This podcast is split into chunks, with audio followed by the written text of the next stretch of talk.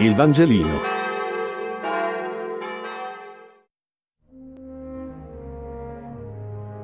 Lunedì 28 settembre. Luca 20, 9, 19. Lettura del Vangelo secondo Luca. In quel tempo, il Signore Gesù prese a dire al popolo questa parabola. Un uomo piantò una vigna, la diede in affitto a dei contadini e se ne andò lontano per molto tempo. Al momento opportuno, mandò un servo dai contadini perché gli dessero la sua parte del raccolto della vigna. Ma i contadini lo bastonarono e lo mandarono via a mani vuote. Mandò un altro servo, ma essi bastonarono anche questo, lo insultarono e lo mandarono via a mani vuote. Ne mandò ancora un terzo, ma anche questo lo ferirono e lo cacciarono via.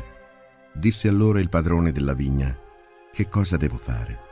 Manderò mio figlio, l'amato, forse avranno rispetto per lui. Ma i contadini, appena lo videro, fecero tra loro questo ragionamento. Costui è l'erede, uccidiamolo, e così l'eredità sarà nostra. Lo cacciarono fuori dalla vigna e lo uccisero. Che cosa farà dunque a costoro il padrone della vigna? Verrà, farà morire quei contadini e darà la vigna ad altri. Udito questo dissero, non sia mai. Allora egli fissò lo sguardo su di loro e disse, che cosa significa dunque questa parola della scrittura? La pietra che i costruttori hanno scartato è diventata la pietra d'angolo. Chiunque cadrà su quella pietra si sfracellerà e colui sul quale essa cadrà verrà stritolato. In quel momento gli scribi e i capi dei sacerdoti cercarono di mettergli le mani addosso, ma ebbero paura del popolo. Avevano capito infatti che quella parabola l'aveva detta per loro. Gesù è ormai arrivato a Gerusalemme e si svolgono qui, forse nella zona del Tempio, diverse controversie tra questo nuovo rabbi che si identifica come Messia e i capi religiosi e politici di Israele. Questa parabola è molto chiara nel suo contenuto, tanto che appunto anche i farisei capiscono benissimo che è detta contro di loro. Gesù riprende l'immagine di Isaia, dove la vigna è il popolo di Israele, e sta dicendo che i contadini di questa vigna, cioè i loro capi, politici, religiosi, non hanno saputo accogliere i profeti, li hanno uccisi e cacciati fino a Giovanni il Battista e addirittura stanno per uccidere il figlio. Questo però, aggiunge la parabola, sarà la loro fine. Il padrone, Dio, darà eh, questa vigna ad altri, e porterà ciò alla distruzione del Tempio e alla nascita di qualcosa di nuovo.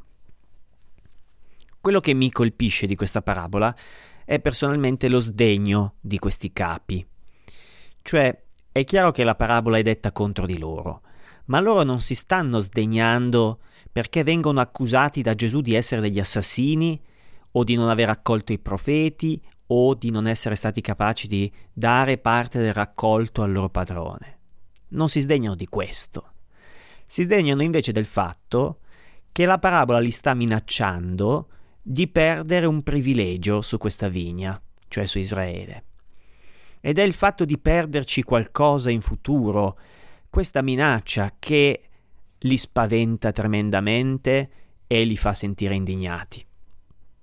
Mi chiedo se questa paura di perderci qualcosa eh, non sia poi in fondo quella che nella vita ci fa commettere le nostre piccole o grandi ingiustizie, eh, pur di non perdere qualche privilegio. Eh, perché insomma è come se davanti ad alcuni privilegi noi dovessimo tenerli un po' a tutti i costi. E in fondo appunto di questo si tratta per quei capi, non perdere il privilegio sulla vigna, costi quel che costi.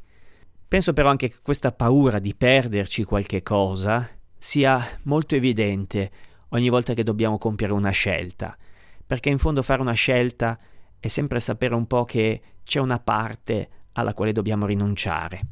E se hai paura di perderci, spesso ti blocchi, non sei capace di scegliere nulla.